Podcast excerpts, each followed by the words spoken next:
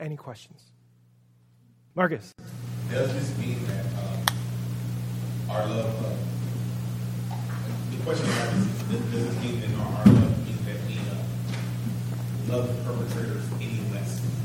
Does like maybe someone violates the command of, you know, violating or hurting another human being? Does this mean that we not love the, uh, the perpetrator any less? I, and I'll give a real practical example. I struggle with the idea of people doing things bad to children. However, because things were done bad to them, they also need love and restoration, and usually find themselves in more isolated situations, i.e., prisons or something. But they also need to be restored and loved as well too. Be- beautiful and brilliant, which is why you're a pastor. It sounds like you answered your question in your question, which is, um, yeah. No, yeah, no, uh, I'm totally on board with you. Yeah. Do, does this mean you love perpetrators any less? The answer is no. You love them equally. They are equal to who you are because they're created in God's image. Now, caveat remember last week a resistance against violence without mirroring it, right? To love somebody does not mean to permit their behavior. Again, this is, this is why you need a sermon discussion group afterwards and why hopefully there's conversation that started because this is a fundamental principle, and then how that's applied and implied requires you to wrestle with that. That's why the wrestling slide is up there. So I would say, fundamentally, from a Jesus ethic perspective, you love everybody equally, even the evil people in your world.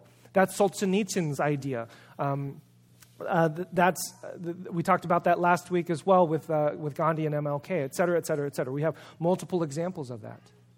But that does not mean that you turn the other cheek, lay down, and just let things be. No you have to put last week's teachings with this week.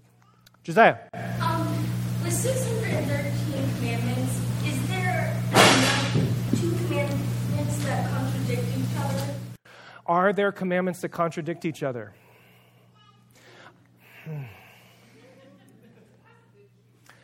According to what we just went over, on occasion, yes. Because of circumstances, situations, diverse cultural realities, there are times when you can't keep both commandments. Um, no, I mean, like, don't do this, and then it said do this, and can't not do that. Are there commandments that directly contradict each other, regardless of context and situation, that just the writing, do this, don't do this? Perhaps. And the reason why I'm not saying yes or no is because it all depends on how you interpret that passage in its context. The list, beautiful question, by the way, Josiah. The list is a list, but the reality is they are extracted verses from passages. So, for example, you'll see a passage from Deuteronomy uh, next to a passage from Leviticus. And if you just took those two, they may actually say opposite things. But if you put them back into the context, they may actually not be saying directly opposite things because, again, they're within that context. Beautiful question. Read the whole Bible.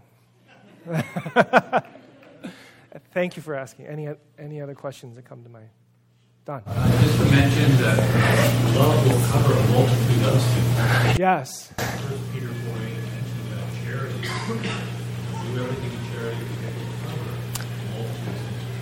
intention behind what we were doing is not Yes. Yeah. First Peter 4 8, love covers a multitude of sins, uh, which, which means that the intention behind even the charity passage falls right into line with the, the Jesus ethic. That's absolutely correct.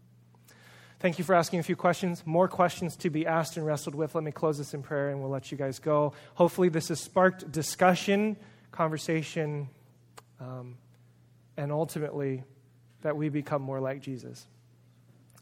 Um, God, thank you so much for these teachings and just an amazing journey that all of us have been on in trying to figure out who you are, what you said, what you meant, and how that works in this world today.